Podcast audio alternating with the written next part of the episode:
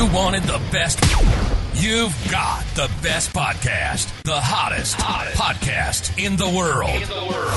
The Chris Voss Show, the preeminent podcast with guests so smart you may experience serious brain bleed. Get ready, get ready. Strap yourself in. Keep your hands, arms, and legs inside the vehicle at all times, because you're about to go on a monster education roller coaster with your brain.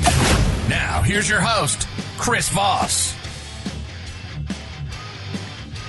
Hi, folks. Chris Voss here from the ChrisVossShow.com. Hey, we're coming here with another great podcast. We certainly appreciate you tuning in. Not you, but you over there. I'm pointing at people. Liz, we appreciate you showing up too as well. I realize I might be, it may appear that I'm pointing you. If uh, you want to see the pointing, which is of course the uh, the point of the show, go to youtube.com forward slash Chris Voss. Hit the bell notification when you hit it, you get this completion of feeling or feeling of completion. Either way, we try and uh, be inclusive to people who are dyslexic. You uh, get the feeling washes over you that you uh, belong to something and that we, the show loves you no matter what. Very much differently than your family. So anyway, go to there and see that. Go to goodreads.com forward slash Chris Voss, see everything reading and reviewing. Also, you can, there's just a multitude of things you can do. Now you have something to do with your life. You can go to Facebook, LinkedIn, Twitter, Instagram, and TikTok, wherever all those cool kids are playing now so that you can uh, see all the things was doing over there as well. So we're excited to announce my new book is coming out. It's called Beacons of Leadership, Inspiring Lessons of Success in Business and Innovation. It's going to be coming out on October 5th, 2021. And I'm really excited for you to get a chance to read this book. It's filled with a multitude of my insightful stories, lessons, my life, and experiences in leadership and character. I give you some of the secrets from my CEO entrepreneur toolbox that I use to scale my business success, innovate, and build a multitude of companies. I've been a CEO for, uh, what is it, like uh, 33, 35 years now. We talk about leadership, the importance of leadership, how to become a great leader, and how anyone can become a great leader as well. So you can pre order the book right now wherever fine books are sold. But the best thing to do on getting a pre order deal is to go to beaconsofleadership.com. That's beaconsofleadership.com. On there, you can find several packages you can take advantage of in ordering the book. And for the same price of what you can get it from someplace else like Amazon, you can get all sorts of extra goodies that we've taken and given away. Uh, different collectors, limited edition, custom made numbered book plates that are going to be autographed by me. There's all sorts of other goodies that you can get when you buy the book from beaconsofleadership.com. So be sure to go there, check it out, or order the book wherever fine books are sold. Today, oh my gosh, we did it again. Oops, we did it again. I don't know. Do I have to pay for that as a plug? Oh, the attorneys are checking. Anyway, guys, uh, we have an amazing author on the show. She's the author of four different books, and she has her newest book out today. She's going to be talking to us about. It's going to be pretty freaking awesome. This book is coming out October 19th, 2021. So you're going to pre-order this. It's coming in all the different formats, uh, including the audio CD. Those are really cool. And, uh, the title of the book, you may want me to tell, tell us the title, Chris. Impact Players. How to take the lead, play bigger, and multiply your impact by Liz Wiseman. She's going to be on the show with us today talking about it. And she is a researcher and executive advisor who teaches leadership to executives around the world. She is the author of New York Times bestseller Multipliers, How the Best Leaders Make Everyone Smarter, the Multiplier Effect, tapping the genius inside our schools and Wall Street Journal bestseller Rookie Smarts why Learning Beats Knowing in the New Game of Work.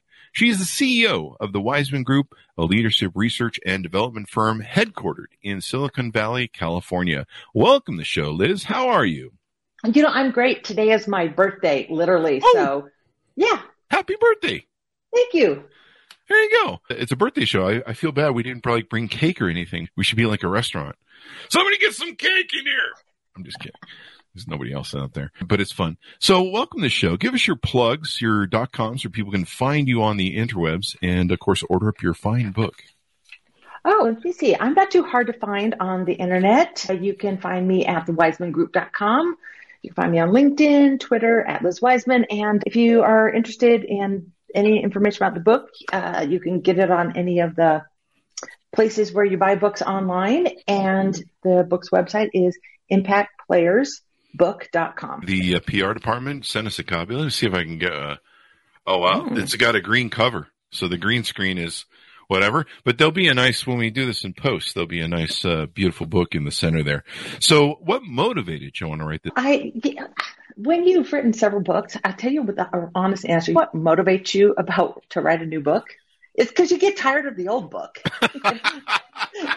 it's like, and I, I, have just had this great opportunity. It's this, this first book I wrote that I was hoping, I don't know, 14 people would read. And I don't know, I thought maybe a thousand people would read the book. Like my former colleagues, my mom would be good for two or three. And it turns out the book is, I don't know, we're somewhere close to a million there you, you go. Know, copies on that book. And it just was a book that was really valuable to a lot of people. And it was mm-hmm. this idea that some leaders are multipliers to their team and others are diminishers, like meaning some leaders make you smarter, more capable, better. You play at your best around these leaders and others like suck the life out of you and your team.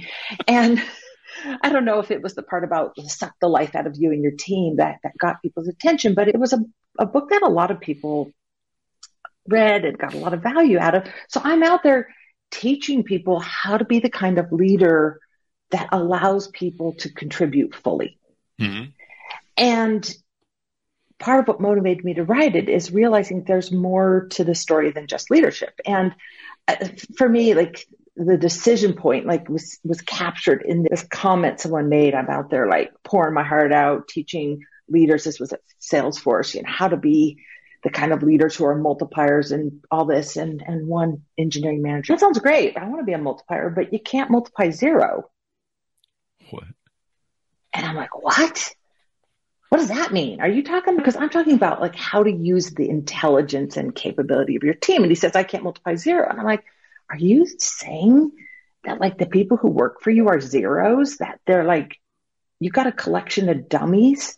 And I'm trying to understand what he means by this. And and then he goes on to explain. He's like, yeah, as a leader, I need to bring the right mindsets and practices, but so do the people who work for me.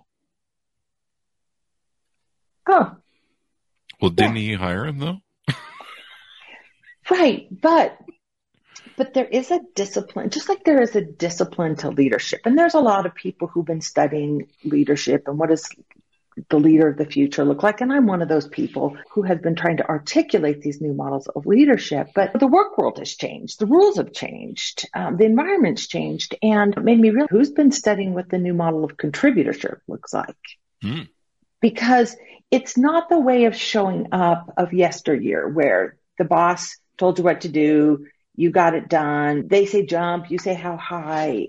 I'm like, it's a very different work world right now where people really need to be self managing. Mm-hmm. Like kind of the old boss employee relationship has been broken. Mm-hmm. And, you know, if it wasn't already broken, the pandemic has really ripped it apart. And there is a way of showing up that is new and different. So, you know what? That seems to be interesting. And I'm going to, I used to work at Oracle and the president of the company, he once said, Liz, you are a dog on a bone. That's what you are. Like you're the most tenacious person I've ever met. And, and that was like meant in both with both sets of connotations about that. like Liz, you are amazingly tenacious and you are also annoyingly tenacious. And mm. I tend to be like that as a researcher. Once I decide something's interesting and worthy of study, I'm like, Urgh. Yeah. And so this was one that was interesting. Like, so what does it look like? You know, why do some people show up big and contribute even despite the like lack of good leadership? And then why are other people just stuck going through the motions of their job? Like, why do some people have big impact, particularly when they're not working any harder? Yeah. This is this is a really important thing to learn because it's something I always did. I always just, even when I had an uninspiring leadership, I just was like, I'm just going to give it my all because I'm practicing to own my company someday, and I to me, it's just it's to my work ethic and, and what's important to me. So, give us an overall arcing uh, rundown of the book. I, I, think you've given us a little bit, but what are some of the details in the book that you? And the book is a contrast, and it's a thing I do. I do these sort of contrast studies, and it's a contrast between what I call a typical contributor. Mm-hmm.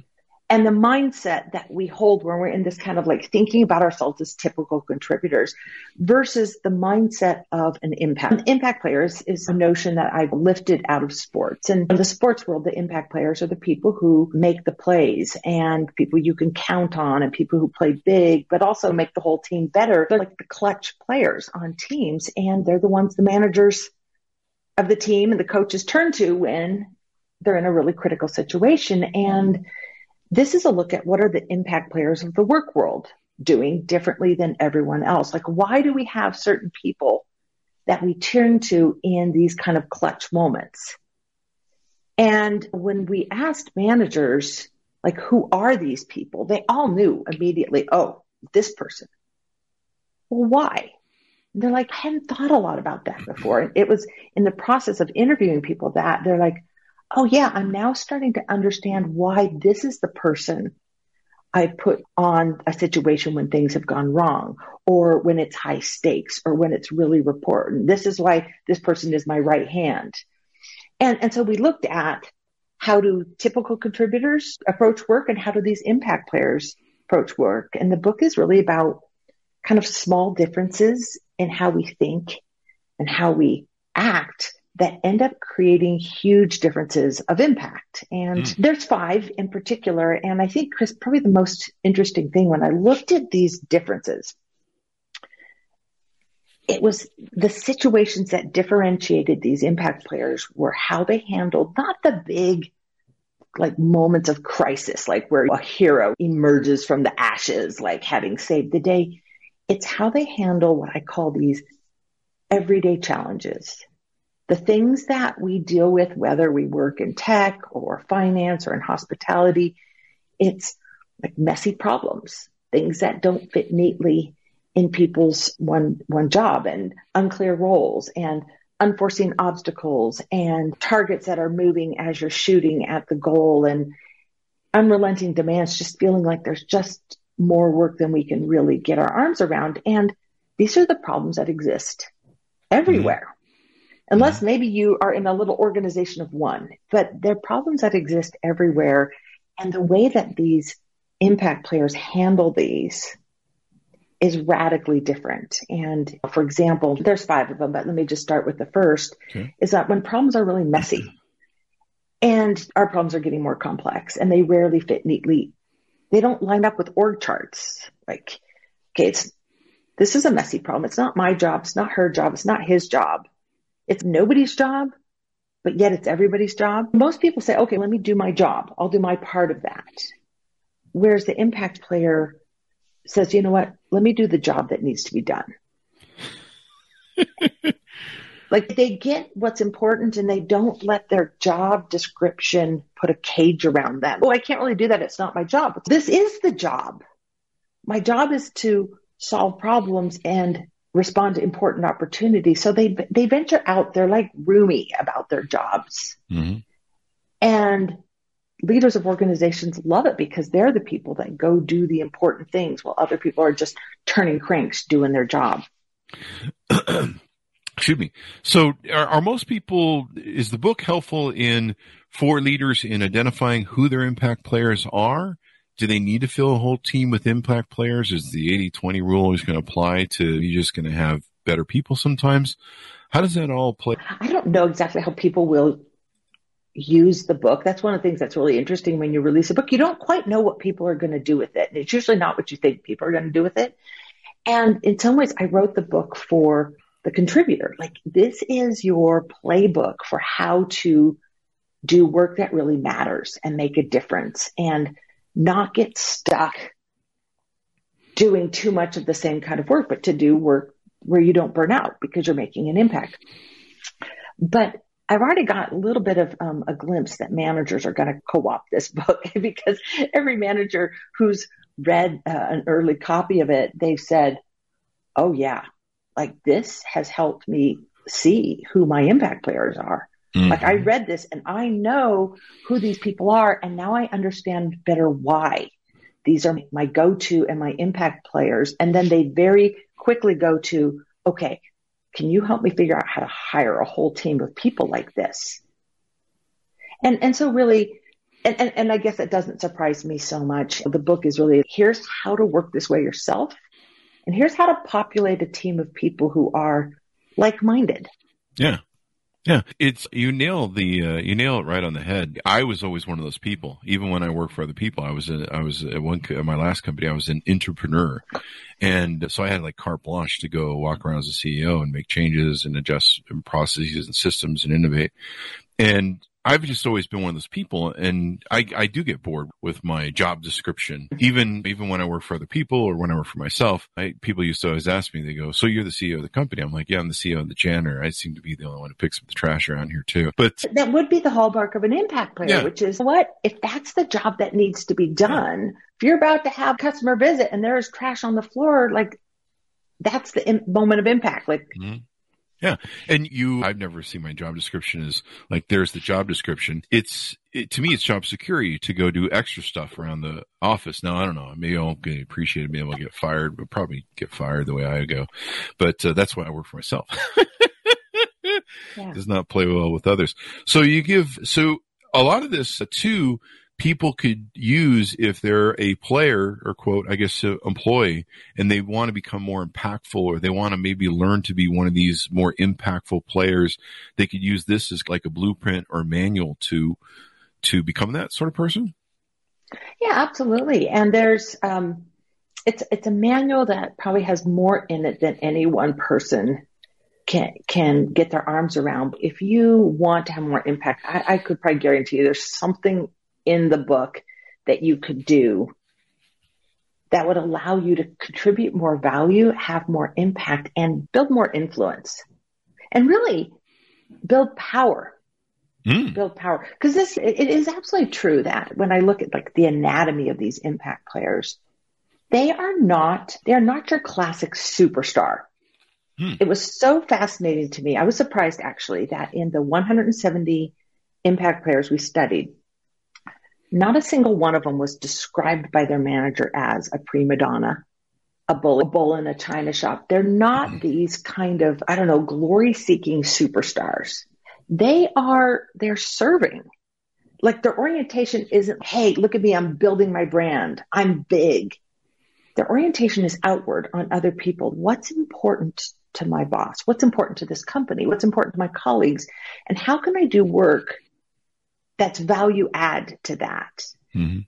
but in the process they become extremely valuable Mhm. and when you're working on what's most important, and when you're stepping up and taking these leadership roles, when you're getting things done, when you're known as like the clutch person, you're building a lot of influence and a lot of power. And you end up building that kind of power where you're not like, oh yeah, this is our like cleanup guy. This is our, you know, go-to person. But then we take them out of the closet when we need them and then we put them back in the closet.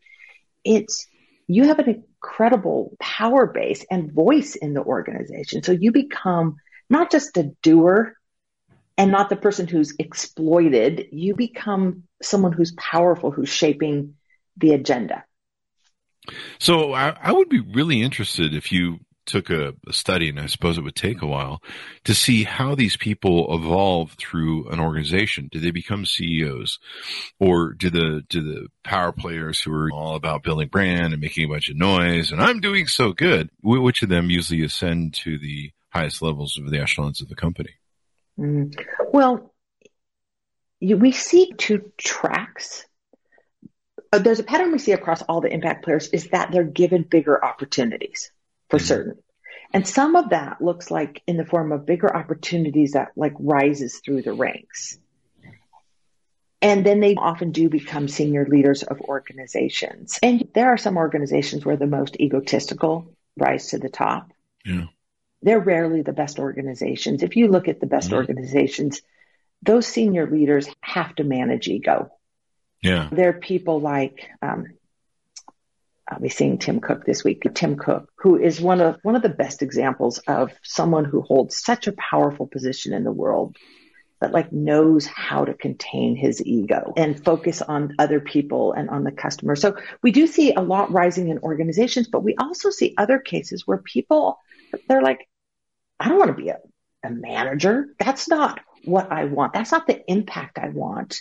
I'm not trying to rise through some sort of hierarchy. I want a bigger voice in the world or I want more control of my career, of my work. Like they're using that influence and, and power to shape the terms of their employment. Okay, this is the kind of work I want to do. Here's where I think I could be most valuable of this overwhelming workload. Here's the part where I think I can be most useful. So let me work there. And because they have this track record, they deliver, they're these impact players, people shape jobs around them. Mm-hmm. Yeah. So you would say that the, these folks basically, whatever you give them, they're going to really exponate it they're going to really they're going to make it their own and and instead of working in the confines of this is my job and i go home at five and i give the least amount i could possibly do you know that as a leader by identifying them and and making sure that these people are, are taken care of that as they go through the organization you're able to give them stuff and they're going to keep applying that same sort of thing that's why i eventually just i saw everything i did at ceo training so mm-hmm. owning my own business training so I always give the 110% because for me, I was educating myself. And I was like, yeah, they could fire me tomorrow during a session. That happened. But it's not that I didn't give tons of value, but it's what I learned. And then now I'm taking someplace else. Is that a good analogy? Yeah, it's that they're, they're people with, they deliver value and they build influence and impact. And that influence can be used in a lot of different. I, I, I can validate what you're saying. I don't have to validate what you're saying, but I'm going to throw my two cents in, in saying, yeah, when I had our biggest company at 100 employees, it was, you would always have the people in your face that would be the raw people. I'm doing so great, Chris. I'm doing, I'm kicking butt and whatever. And, and then the quiet ones, were the, really the impact players. They're the people that I would, at five o'clock, I'd go over to the processing department. I'd be like, hey, I need to have uh, something printed off, and everybody's in that runner stance for the sprinter race, mm-hmm. and it's like four fifty nine, and they're just like looking at me, going, "Yeah, you can take that for a hike." And five o'clock hits, and they're they're they usually have the punch clock thing sitting at the top there, mm-hmm. the little swipe card. My my impact players are always there day in and out. They usually I'd find them late working late, and I didn't expect them to work late. In fact, uh, that's one of the ways I would usually identify them. But they would be these quiet people. They would always be under the radar. They wouldn't be the rah rah people. And one thing I found that was really interesting is the more people would kiss my butt and come rah rah in my office about how great they were doing. I, th- those are the people that I really need to go check their work because you're compensating for something. Exactly. And, and Chris, you bring up a good point. It was one of the things I looked at through the whole research process. And it was one of those things that I concentrated the whole time writing the book is we see this larger pattern for certain, like managers know who their impact players are. They appreciate them. They love them. They see that value. They give them bigger opportunities. But what about the ones who don't what about the quiet ones? What about the ones who work behind the scenes? Like the, the larger pattern we see is that managers are extremely loyal and customers. So this applies whether you work in a company or if you're being an impact player for the customers, the clients that you serve. And people are loyal to them and they, they promote them. They're visible because they know they're not shining a spotlight on someone who's going to take that and pursue their own agenda. These are people who are pursuing the right agenda. We see that larger pattern, but what about, what about the person who works behind the scenes, who's quiet? What about maybe like the introvert? What about someone who is in a minority population? Maybe they're a male in an all female organization or the other way around, or the person who maybe comes from a racial or ethnic minority. What about the person who comes from an underrepresented group or an underseen group who are doing all the right things, but it's so easy for that person's contribution to be overlooked. Mm-hmm. And, and so it's one of the issues I try to deal with in the book. And I guess in short, if you know what, first of all, managers, like that is your job. It is your job to A, create an environment where people can show up and play. Mm-hmm. Like don't be a diminisher, be a multiplier kind of leader. Create an environment where everyone's ideas get seen and used and heard and people feel like they can contribute to the safety. There's a whole, there's several management books that can help with that. But it's also your job to make sure that there are people who don't get passed over for opportunities mm-hmm. to contribute and don't get passed over for recognition because they do this quietly. Yeah. They are the most quietest players. They do not stick out. It would take me time to figure them out because I wasn't looking for them because I didn't have your book, Liz. Why didn't you write this 20 years ago? But no, they are the most quietest ones. And like I said, the more, the often. more, yeah. Often they can be quiet. They're not always quiet. Now, some mm-hmm. of them are like loud and driven and mm. they're people who are like, put me in coach, you know, put me in like, I can do this. And, and they're visible and they're loud and I don't mean just volume loud. They just, they show up, but it's not look at me. It's, Hey, I can do that. Hmm. Let me have at it. I will do that. It's just really about where their orientation is. Hmm. The impact player's orientation is around helping to serve a larger agenda rather than driving your own agenda. Mm-hmm. You almost, uh, you almost use a sports analogy there. Would that be the same sort of concept? You see a Michael Jordan. Clearly, he doesn't play within his own box of what his job description is. There's probably lots of other sports players you can put in that thing. They're just Tom Brady. They just go above and beyond, and they just to them it's natural. Mm-hmm. Yeah, and that concept really does come out of sports. And the impact players are these like standout contributors. They're talented. They contribute in really big, meaningful ways. But an impact player in sports is not just someone who's got individual talent. It's someone who who raises the confidence level of the team, mm-hmm. which is we got Brady so like we're going to win. And so people tend to play bigger around them as well. Man, when we got this person on our team, I feel like I can do more. I'm going to win. So I aspire higher. I play bigger. So is one way to identify them that they're leaders or sub leaders in their own right in inspiring the team, motivating the team. They make good like assistant underlings technically, even if whether they have the title or not. Yeah, they, they tend to be people who are willing to step into leadership roles with without needing the formal authority. And kind of the leadership model that they that they follow is very much it's a fluid model. So it's not okay, I want to be the boss. I always need to be the boss. Like I'm in charge, I'm in charge. I like to think of those people who always need to be charged as the parents in the PTA who are always signing up for the big jobs, like always want to be room leader, always want to run everything.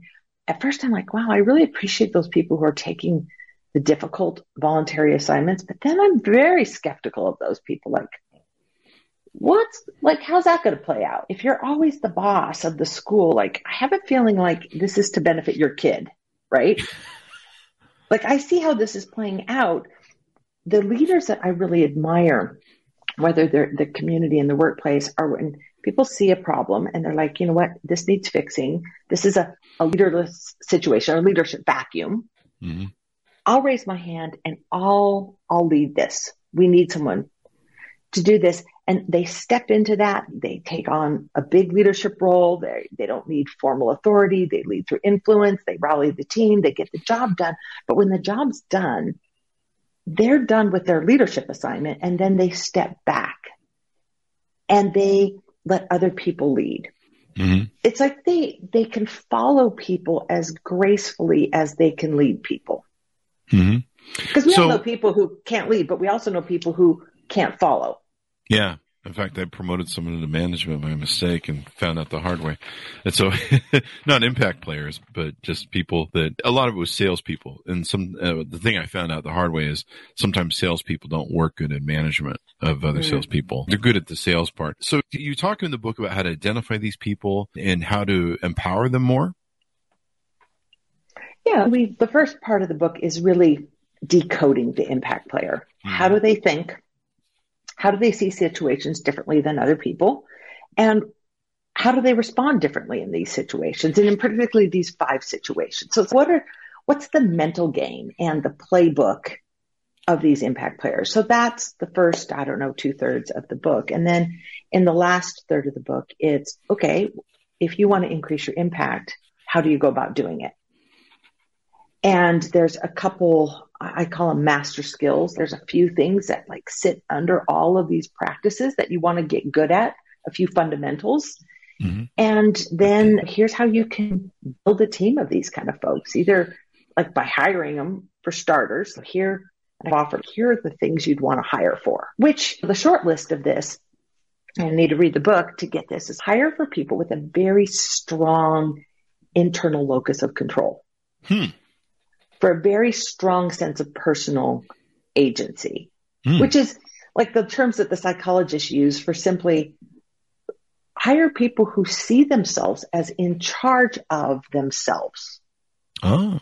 Would you say, would that be self actualized? I think self actualized is maybe a little bit different than this. This is like a building block to this, which is it's self managing, self driven. Like it's seeing oneself as an actor rather Mhm. than someone who is. That's going to be, that's got to be really interesting. I've always, it's hiring people is always a, a curious thing and the art of it. There really is an art to it. And I don't know. I don't know. Do most HR departments, do you see, I'm thinking of some of the stuff I've seen on LinkedIn.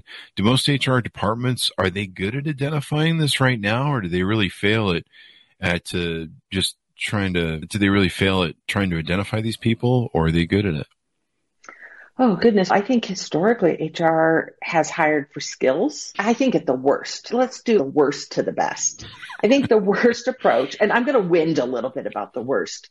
The worst is like when they hire for experience.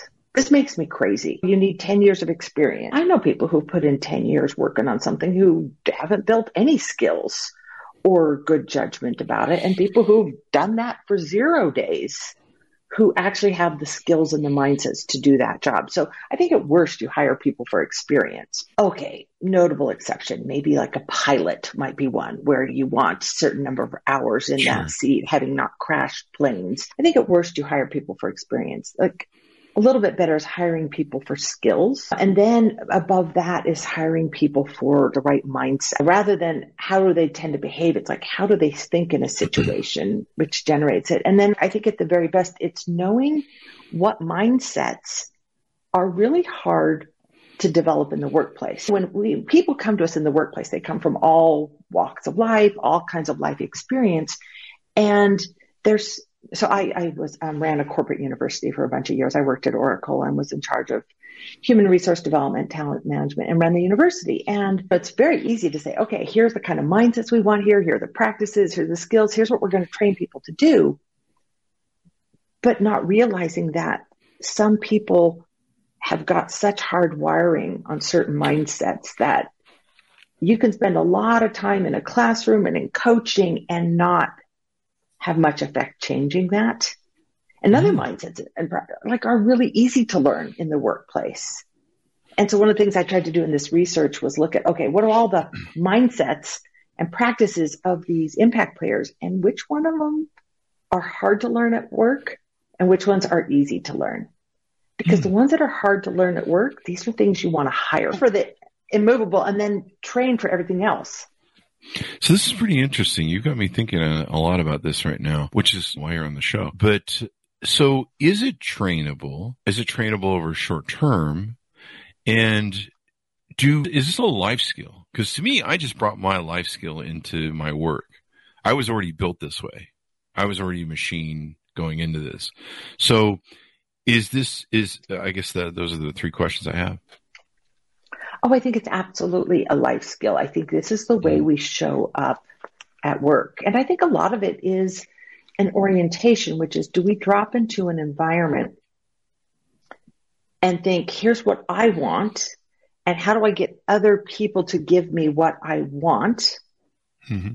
Which is about creating value for ourselves. Or do we drop into situations, whether it's work or family life or community life or a church organization, and do we drop in and say, what's important to this group that I'm part of?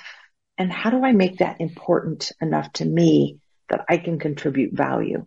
It's about where our orientation is. And it's also about how much ambiguity and uncertainty we're comfortable in, which is a life orientation as well. And it's probably the thing if, you know, to boil down everything I learned, like the fundamental difference in orientation is that most people, when they look at these messy problems and unclear roles and obstacles and moving targets, they look at this and, oh, those are problems.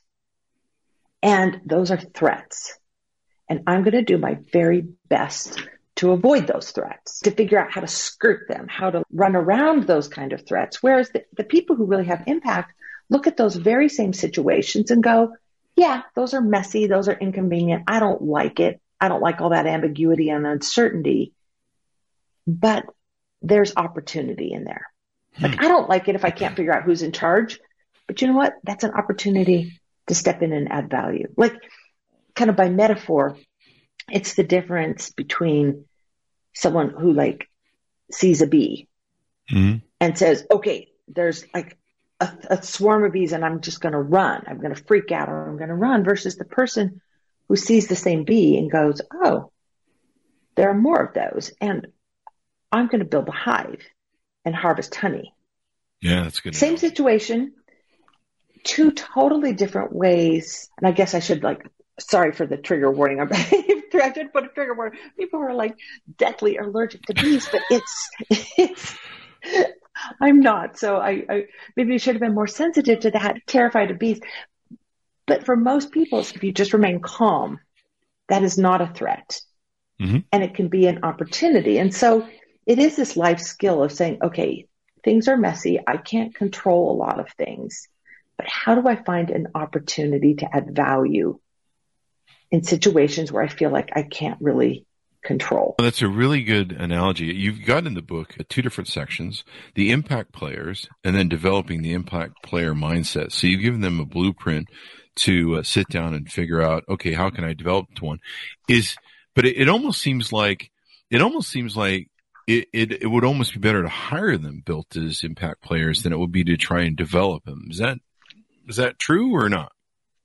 This is absolutely true. So I told you I, you know, came up through the HR organization and I was on the development side, the people development, talent development, organizational development. And my colleague Joyce, she ran the recruiting side, the operational side of it. So my natural reaction is, oh, just coach people, develop people. But this is one where my natural reaction is wrong The best way to build a team of impact players is hire people who have this is their track record and most important hire people who have the components of this mindset that are really hard to coach and mm-hmm. teach and I'll, give them to you. I'll just skip okay. that. Let me see. I just pulled out my list. Okay.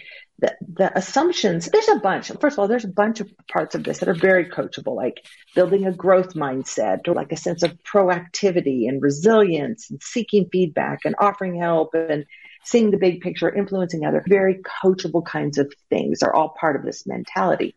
Here are the parts that are a little hard to coach, meaning you'd be wise to hire people who already have this. On the assumptions, it's having this strong internal locus of control. The sense of mm-hmm. I can control the outcomes of events in my life. Like I'm not walking through life as a victim. So if someone has a pretty hardwired victim mentality, mm. you as a leader are probably not going to do a lot to change that. Yeah, that's that's inherent.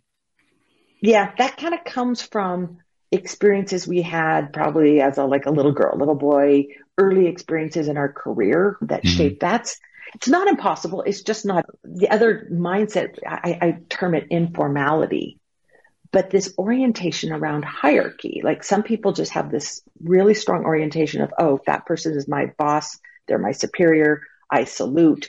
I do what they tell me. I don't, you know, go around them. Like they, and some of this is cultural. Mm-hmm. There are parts of the world where there's a lot of hierarchy, power distance in the culture. That's a little bit harder to change according to the coaches I surveyed on this. The and military. also, I don't know, I don't think I know enough to say no. whether individuals who come out mm-hmm. of the military come with that sense or not. They really have a hard wire to hierarchy and they respect their bosses, they respect the uniform and there's some oh, absolutely. I'll tell you, I'll, I'll, like, here's where impact player mentality meets up against this. I had been working at Oracle for a number of years. I had been working very closely with our president, Ray Lane, and I was considered to be, I don't know, his like go to. I think he would say I was probably his like impact player. And I worked with really closely with him on a lot of initiatives. He hired a chief of staff, Mike, who came out of the military. And Mike had this like really strong sense of hierarchy built into his kind of way of working. And he knew the role I had played. He knew the role I was playing in the company, shaping a lot of things. And so he sat me down. he's like, okay, we met and he's like, Liz, this is how we're going to work. If you want to, to get something in front of Ray, what I want you to do is put together like a brief, give that to me. I'll take it to Ray. And then, uh, and he describes this of like how he wants me to operate. And I knew like in my head, I'm like, oh, I'm supposed to just say, yes, Mike, I'll do that. But I couldn't bring myself to do it because I just don't buy into this kind of like process and hierarchy. and I said to him, I said, and so Mike wasn't like my boss or anything. He was Ray's chief of staff. And I'm like, Mike, I need to let you, oh, and I should also say Mike was probably 15 to 20 years older than me at the time. And I said, Mike, I need to let you know I have absolutely no intention of doing that. he, it's not what his that reaction was not that, but that's silence. And I said, no, Mike, I'm not going to do that. That's just not the way I work. Mm-hmm. I said, I make really careful use of Ray's time, but the way I work is if I'm working on something important, I'm going to talk to whoever I need to get that job done. And if I mm-hmm. need to talk to Larry Ellison, our CEO, Ray, I'm going to use their time wisely, but I'm not afraid. Like I will go to them when I need them. Mm-hmm. And I'll go to anyone at any level of the organization. That's the way I work. And I said, so I'm, I'm sorry, I'm just not, I, and I was like, I know I'm supposed to agree to this and then go around it, but I'm like, I can't bring myself to do it. Mm. And he just was like, okay. Yeah. yeah. and you know, he ended up not, not lasting long in the company because yeah. that's just not the way that you work if you want to get, it doesn't yeah. lead to a lot of impact. Yeah, just building roadblocks, really, mm-hmm. and and people that are go getters, impact players like you were or are. You're or I was in that moment for sure. Yeah, yeah, you you are you're get it done people, and you're like we can't, especially in the corporate world works today and business works today. It's speed. You can't be sitting around going, well, we should spend a year doing research and figuring it all out. You've you've got to go because your competitors are going, and if you don't beat them to the market, they're going to beat you to the market, or they're going to take market share from you. I really love this chapter build a high impact team, the one you're referencing. There's a lot of great data in here. Hiring technique. This is pretty cool. Situation, outlook, action, and result. I'm going to be bookmarking this so I can go back through it. And there were some other things I saw in here. Promoting desired behaviors, containing contrary behaviors. This is really cool. I love this chapter. Oh, I'm so glad because you know what? I was like, oh man, did I do a bad job on that chapter? No. But this is part, Chris, you and I talked about it. Once you write a book, you, I go through this existential crisis and I, like, I have days where I'm like, oh wow, this is a really helpful book. I think this is a good book. Yeah. I think people are going to get value out of this. And then I have, this is the dumbest book in the world. Like, why did I write this? This is so stupid. Ever, like, it's common sense because I've been working with it so long yeah. that it, I get like a nerd to its virtues. Yeah yeah, and um, but anyway, that's the challenge of being an author and writing, and and then the editing process. You're just like, I'm so sick of this. I'm so, yeah, like surely someone else is sick, and they're like, no, Luke, we haven't started it yet, so yeah. we're not sick of it. I'm like, I know, but I am. But no, I do think there are probably some useful things in that chapter about yeah. what you as a leader can do to build a high impact team, and it was one of the reasons why I, I rejected this notion of the MVP of a team because with an MVP on a team, like you get one at any given time. And the beauty of thinking about top contributors as impact players, not MVPs, is you can have a bunch of them on a team. In fact, you could, with a well managed team, you could have an entire team of impact players. And that's like a pretty cool team to work on.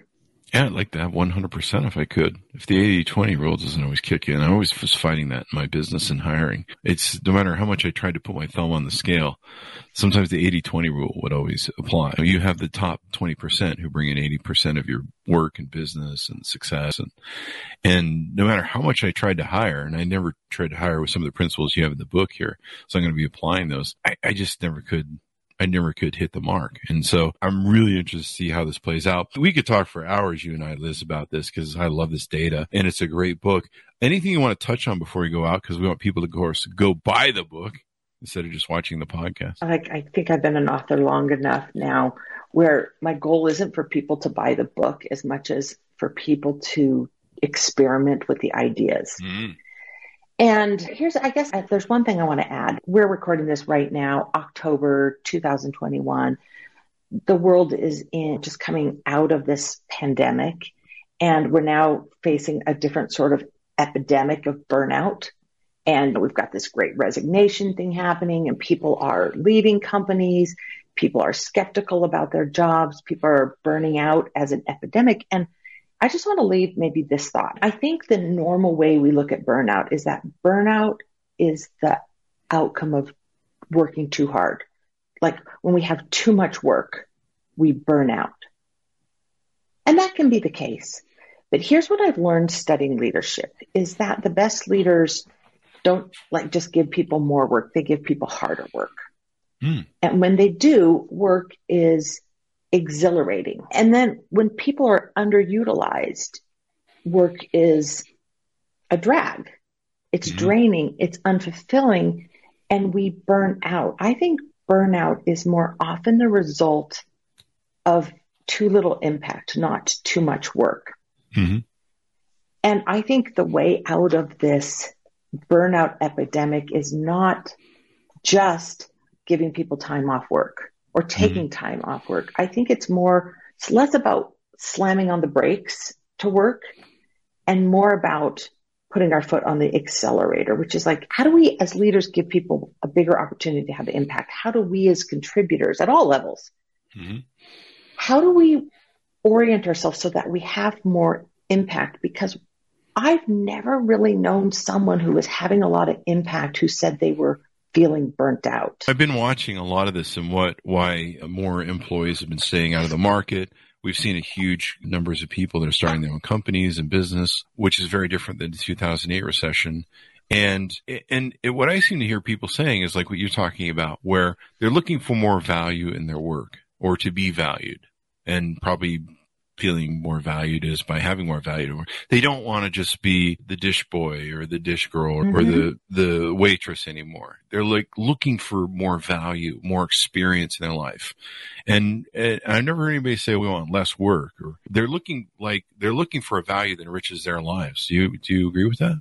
Well, I do. And I love the way you put this, which is people want to contribute value. Mm-hmm. That's the, the process of impact.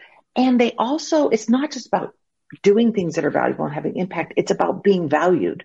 Mm-hmm. And so like bottom line for managers, like if you want to quell this kind of burnout epidemic is yeah, you may need to give some people some time off. Like right now, a little bit of R and R would probably help a lot of people, but that's not the answer. Mm-hmm. Is lead your teams in a way that people can do valuable work that has meaning, that really matters, and make sure people feel valued on mm-hmm. top of that. Yeah. And like when we go. feel appreciated for doing impactful work, like boom, like working is exhilarating, not exhausting. Yeah. And I think that's what employees are looking for. They, they did that internal sort of value research and they went, what is life and what the hell am I doing from this coronavirus uh, thing? And I think that's why a lot of employers are struggling with it because what you don't want to come back to your dead end, just do your robot routine job. What we want value what's that? And you want to be paid more. so there you go. Liz, it's been wonderful having you on the show. Like I said, we could talk for hours and uh, it's been really insightful. We need to have you back, of course. Maybe we should have you on to plug your other books, but uh, give us your plugs so people can find you on the interweb. At Impact Players Book com. Other books you can find at, let me see, multipliersbooks.com, rookiesmarts.com. Interesting, last night my husband, uh, my son-in-law changed it to cookiesmarts.com because he said, Liz, you actually know a lot more about cookies. And uh, then you can find information about me at thewisemangroup.com. There you go. There you go. Thank you very much, Liz, for being on the show. We certainly appreciate you coming on and sharing your expertise. Oh, it's so fun to talk with you, Chris. Thank you very much. And thanks to my audience for tuning in. Go pre-order the book. You definitely want to get a hold of this. October 19th, 2021. It's going to be coming fresh, hot off the presses with that fine new print uh, smell. Get it at anywhere you find bookstores. Fine bookstores are sold. Fine books at fine bookstores are sold. Don't go to the alleyways to buy your books. Impact Players, how to take the lead, play bigger, and multiply your impact. Thanks much for tuning in. Be sure to go to youtube.com for Chess Chris Voss to see the video version of this. Go to goodreads.com for Chess Chris Voss. Go to all our groups on LinkedIn, Twitter, Instagram, TikTok, all those places the cool kids are playing these days. Thanks for tuning in. Be good to each other, and we'll see you guys next time. So we're excited to announce my new book is coming out. It's called Beacons of Leadership, inspiring lessons of success in business and innovation. It's going to be coming out on October 5th, 2021. And I'm really excited for you to get a chance to read this book. It's filled with a multitude of my insightful stories, lessons, my life, and experiences in leadership and character. I give you some of the secrets from my CEO entrepreneur toolbox that I use to scale my business success, innovate, and build a multitude of companies. I've been a CEO for, uh, what is it, like uh, 33, 35 years now. We talk about leadership, the importance of leadership, how to become a great leader, and how anyone can become a great leader as well. So you can pre order the book right now wherever fine books are sold. But the best thing to do on getting a pre order deal is to go to beaconsofleadership.com. That's beaconsofleadership.com. On there, you can find several packages you can take advantage of in ordering the book. And for the same price of what you can get it from someplace else like Amazon, you can get all sorts of extra goodies that we've taken and given away. Uh, different collectors, limited edition, custom made numbered book plates that are going to be autographed by me. There's all sorts of other goodies that you can get when you buy the book from beaconsofleadership.com. So be sure to go there, check it out, or order the book wherever fine books are sold.